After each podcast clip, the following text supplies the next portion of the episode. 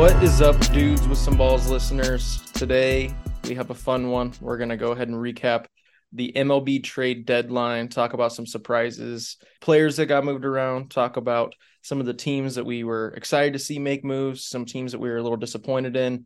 Today is your ho- as your host, my name is Jordan Ross alongside Jacob Booth. We are missing the heart and soul of this podcast this week. Uh, Nick Rose is he is moving, but uh, Mr. Booth, how are you doing? Fantastic. My favorite time of the year just ended with the with the trade deadline, so I'm excited to to get talking about it.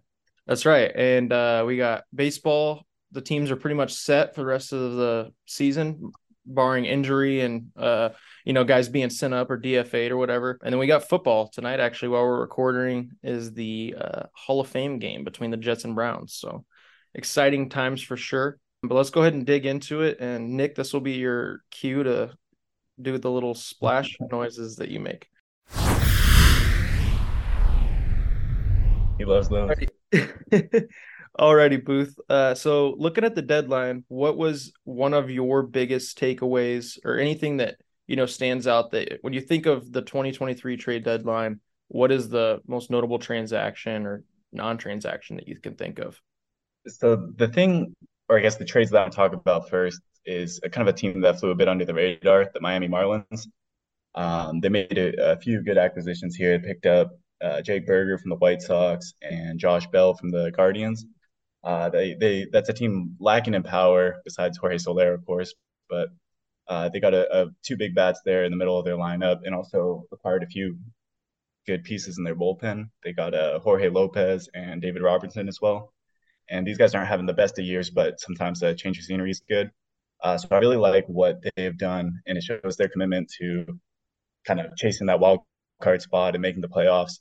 I think uh, seeing what the WBC was like in Miami, it was a big kind of motivation factor to get a winning team there and uh, build some more hype around that ball club.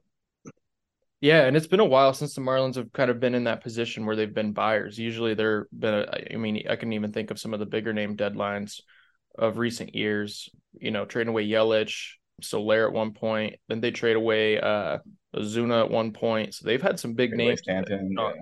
yeah. they've had some big names go through Miami that they've just kind of gotten rid of. Um mm-hmm. obviously they got new leadership in with Jeter being gone. It was awesome to see them make moves, especially for like some of the younger guys too. Like they had some veterans in that clubhouse. You talk about a guy like Jean Segura leaving uh to go to Cleveland that was one of the teams on the downside that I thought was I was kind of disappointed in. They didn't really like you talk about trading away a guy like Aaron Civale, bringing in a veteran guy like Jean Segura. It kind of just Civale's been one of their main arms this year, and it kind of just told mm-hmm. me uh, that they're kind of throwing in the towel for this season when they're only you know a series back from potentially making it to the playoffs. Be interesting what they do in the offseason with Shane Bieber as well. Um, if they're if they're not showing that commitment to winning now, are you gonna just let him walk, or what, what are you gonna? I don't know. Yeah, they had a. From what I was hearing, they were looking to actually move him, but they couldn't be the fact that he was on the 60 DL right now, and it was like kind of oh, just oh, really? he got moved, yeah, put on the DL. So I'm I'm sure he'll be back, and at some point he may be a piece that they look to trade next year. Um, was there any players that stood out to you that you were excited to see either see them in a New Jersey? Uh, maybe not New Jersey, but Justin Verlander heading back to the Astros. Uh, that definitely uh, seemed like a good trade for both teams. I, I honestly I like what the Mets did by uh, kind of trying to get younger, get some prospects, and, and ship out some of those older arms. They they got rid of Max Scherzer as well, of course. Uh, but just really excited to watch that AL West race between the Rangers and the Astros, and uh, uh, looking forward to seeing JV back in his in his roots. Astros, yeah. I, I don't want to say hometown, but like, yeah, I don't know. I don't know yeah. what you call that, but whatever you call that. For sure. Well, the the West was kind of weird. You talk about another guy going out west to return to a same jersey, and the Dodgers getting Kike Hernandez back um, mm-hmm. from Boston. But if look, if we dissect it and look at the AL, I mean, the three teams at the top and the Mariners aren't far away from it. The Astros, I think you guys had spoken about the the Angels moves last week, and then obviously the Rangers going to get in Scherzer and uh, Montgomery. That's going to solidify their staff. I still think their biggest issue right now is their bullpen, which I know they made a couple transactions with. Um, what are your thoughts on the Mariners? They kind of had a quiet deadline. They have a they have a lot of young talent, uh, but they did ship a couple pieces away for that team. Are they giving in the rest of the season? I don't. I think it's more of kind of a restructuring or retooling. Um, it wasn't. I know it looks like they sold getting rid of their closer essentially and Paul Sewald, but he's 33 years old. Um, he's getting paid like four million dollars. Got one more year of arbitration next year, um, and they just they needed more help in the lineup, especially with injury to Kelenic, and um, that was kind of a, a big piece that it seemed like Dipoto and and the ownership wanted to focus on was getting younger in the lineup and uh, they got some good quality guys. Uh, Canzone uh, has, has, already shown some flashes on the Mariners, uh, playing in one or two games so far. Uh, he should be a good corner outfield guy. And uh, Rojas is kind of just a, a, utility guy, but they always seem to love playing those role players everywhere. And with Kolten Wong, of course, getting DFA'd, it's good to bring some some new life into that lineup. For sure. I have a theory about the Mariners, actually. I think the lack of moves at the deadline says they think that they're kind of on the cusp. If you look at their lineup and expected like averages based on like the players in their lineups careers, so many of those guys are having down years this year. Mm-hmm. So, and sometimes that's all you have to chalk it up to is like, look, we're just we're not seeing the ball well at the plate, one through nine. You know, we I mean they've had a I mean even last year Ty France, like he's having an exceptionally down year compared to you know the All Star level he was. But the fact that they weren't willing to trade up any of those key pieces to go get that bat tells me that they're going to be trying to make a splash in free agency because that's their biggest need right now is that lineup needing a big bat in there. Um, and I wouldn't be surprised to see a guy, you know, them really go all in for a guy like Ohtani. Yeah, it's, it's kind of a, a gut feeling now, but I can't imagine Ohtani going anywhere um, besides the Angels. Uh, they just the front office made all those moves to, to show them they want to win now and, and, and keep that core together. And I know they've been dealing with a lot of injuries and they need some more bullpen help, like you mentioned earlier. But um, it's just a, a, gut feeling. But I'm, I'm thinking they're gonna try their best. Of course, they will try their best. But I'm the hard part for Ohtani for me though, staying in LA, and I would agree with you, is I looked at his contract history the other day. And obviously, he came over and got a signing bonus from Japan, but he got like 2 mm-hmm. dollars he lives in one of the most expensive states and areas in the country, and he's been basically making, you know, until the last couple of years, a little over league minimum until he finally hit arbitration. So mm-hmm. the Angels had the opportunity to extend him while he was like coming up. Obviously, you had like the injury year. Um, you see teams like the Astros, Braves, Rays do a good job of extending guys while they're in those arbitration years so that they can at least pay him more. I'm going to be curious to see if there's any hard feelings because the Angels until this year almost feel like they're like it's a last uh last ditch effort to try to keep him, you know. And it, if I was him, I'd be like, well, we could have signed something a while ago, but you yeah. kind of rode me into my free agency years, and this is the first time, you know, in my career that you've shown me that you're looking to actually win. So that'll be one of the obviously he'll be the biggest name of the free agency next season. Um, were you surprised at all looking at a team like the Cubs not sell? They had a good stretch right there before the deadline where I think and the Reds have kind of simmered down a little bit where I think they feel like they may be in play to at least get to the playoffs with that lineup and that uh, staff that they have. Yeah, I guess with the division being so weak, like you mentioned, um, they they and the bats and offense was as hot as they were um, in July. I guess they kind of expected to, to keep that rolling into August and, and make that playoff push. Um, I, I, would have imagined they could have got a pretty sizable return for Bellinger, um, just with how good he's been, uh, especially with the need from teams like the Yankees. Uh, so I am surprised that they uh, went and became buyers rather than sellers, but um, I, I, guess they they expect to make that playoff push. Yeah, and I I mean I get it. Like Bellinger's having an up year it's hard to just keep shipping people away. The problem with this deadline was there's so many buyers and not a lot of sellers. So um, teams that would typically sell, and you know, there's been a lot of parity in the league this year to where, you know, in years past, and maybe outside the Braves, I guess you could say for the season, but in years past, like teams would look at the deadline and say, well, is it even worth it getting to that wild card spot because there's this team that's so dominant, you know, 100 win team um, going to be waiting for you trying to get to the postseason. Whereas I think this year teams are looking saying, look, I don't really think either side has a team that can blow anyone out of the water. um, I think it's be good to hold on to our assets and try to, you know, improve where we can and make a late push to see if we can get in the wild card. Because if we get into the wild card, anything can happen. Yeah, and now that I kind of think about it, it's kind of the the Cubs' MO to not trade anyone. Um, like last year, I expected both Contreras and Happ to be traded, uh, just because of how bad the Cubs were, and they they ended up keeping both those guys, and of course letting Contreras walk to the to the rival Cardinals. Um, so I, I guess maybe it's a front office thing as well. Right. And other than the year, a couple years back when they had Rizzo and like they just had a garage sale of mm-hmm. the best best talent, like you're right, they typically do hold on to those guys. The interesting part is obviously you look and see what a guy like Contreras did. You hold on to him and then he walks mm-hmm. to your rival. So there's definitely some uh, and I, I don't I'm not sure. You could correct me if you know, but I don't think Stroman is an unrestricted free agent. So I think there is a, the possibility of him coming back.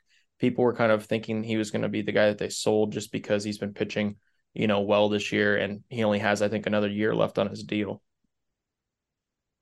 Um, yeah, he has. A, looks like he has a player option for next year, twenty-one million dollars.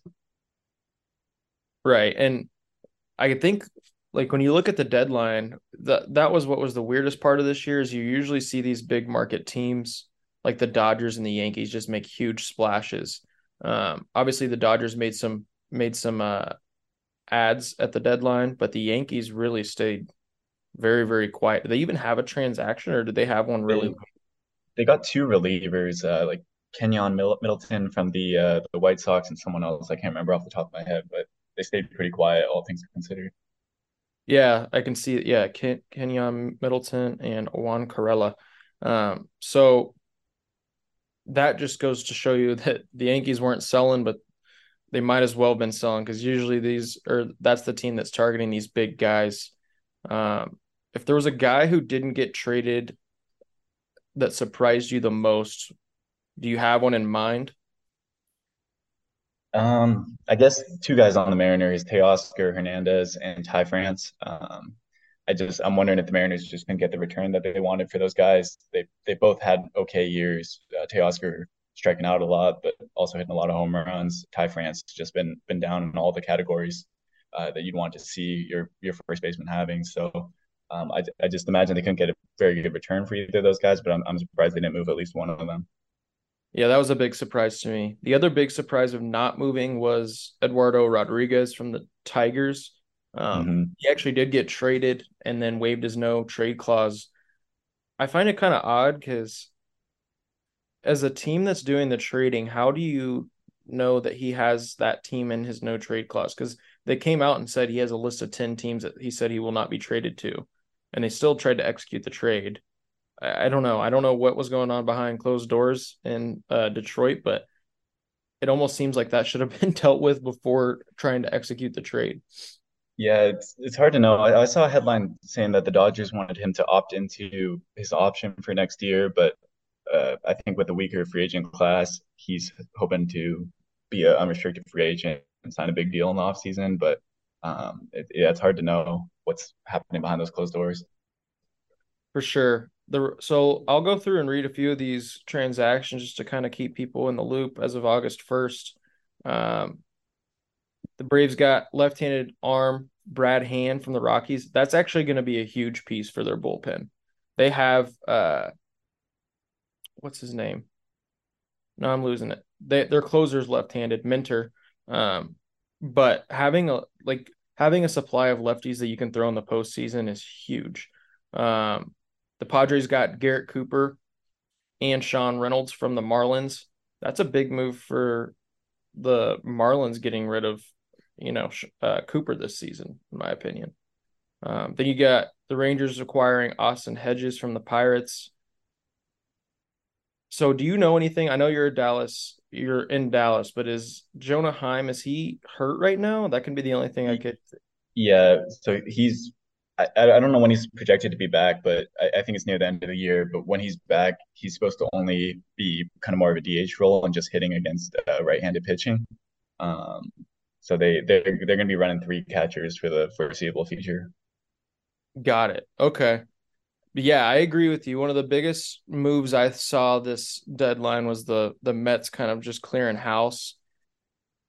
I've heard reports saying that they're not. Did you see the Scherzer thing that they told the front office told them they're not wanting to compete uh, in 2024? They're not going to go after these upper echelon uh, free agents. I find that very hard to believe considering who they've moved and some of the mm-hmm. cap space they cleared. Well, I guess there's no cap space, but some of the mm-hmm. cap room or money that they moved off of the books to lead me to say they're not going to try to at least go and throw an, an outrageous offer at Ohtani. Yeah, I saw I saw a tweet. It was a joke, but it was it was saying that um, the the Mets coach was lying to Scherzer just to get him to waive his no trade clause. Um, and it, it's it's hard to know what that conversation actually was. Um, but I, I imagine Cohen nothing's going to stop him from from opening up that checkbook. Yeah, and I the both the Verlander and the Scherzer trade, they agreed to like take care of a ton of money of those contracts, yeah. which is kind of bizarre to me, just to get prospects in their organization. But Nick and I have talked about it. I'm not sure if you were on the pod. They are like notoriously so bad in their farm system that I mean, if, if it's not your year and you think these guys are aging, both of them have dealt with injuries this year. It might be good to recoup some of the best prospects. I know the Astros gave up their number one prospect, their only prospect in the top 100 to get Verlander back. Not exactly sure what uh, the Rangers gave up to get Scherzer, but um, it's uh, Acuna's little brother. How was it? Yeah. Yeah, I wonder where he's ranked. Oh, the Astros gave up, yeah, our number one and number four prospects. So kind of a haul for a 40 year old uh, reigning Cy Young winner. yeah, yeah, definitely. Well, cool, man. I'm not sure if there's anything else you wanted to touch on. Just wanted to get something out there for the listeners without Nick. Don't really know how to facilitate these pods without him. So, Nick, uh, hopefully the move goes well for your brother, and uh, hopefully you can get this edited um, so we don't sound like idiots. And listeners, thank you as always for listening. And uh, Nick, we will look forward to having you next week. We're going to try to probably spice something up. Predictions for the rest of the season. Football's coming back, so we got a lot of stuff on cue for you guys. Jacob Booth. Uh, that's it for me. Stay tuned, everyone. Lots of big stuff coming up. So take care, guys. Y'all have a great weekend.